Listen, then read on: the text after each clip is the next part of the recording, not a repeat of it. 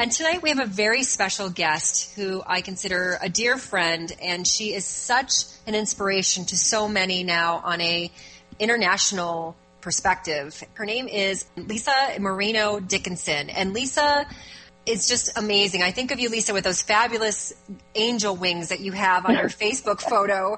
And you inspire so many people on so many different levels because you want them to learn to view life in a positive manner despite all the mm-hmm. challenges. And normally when I kick off the show, I will do a proper bio of all the things that our guests have done. You're so unique because you've done such diverse things that I really want you to jump in with the premise of you are creating inspiration for children. You're changing lives globally for children. You're changing the lives of adults with illnesses. You're changing your own life. And I'm going to leave it generic like that so you can go into the tangibles of who you are and what you do. So, welcome to the show. Well, thank you. I'm so honored to be on it, and I really appreciate this opportunity to use my voice even further to help inspire. And yeah, I would say um, my hands are always in different things because I'm just living.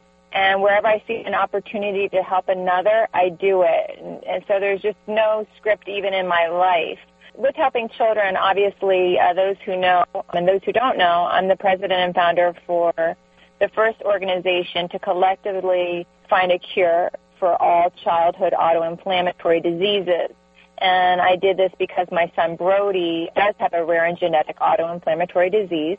And knowing it took 19 and a half months to diagnose and all the pain and trying to find a diagnosis in this, in that time, I never wanted anybody to go through, nor want anybody to ever feel how Brody, his, his journey with, with it. And he was taking an over an adult dose of injections, and I just thought, you know, when we focus on a disease name, it truly doesn't get us anywhere. And I thought, if I can help so many other children while helping Brody by focusing on the mechanism of inflammation, then that's what I was going to do, and that's why I coined CAID.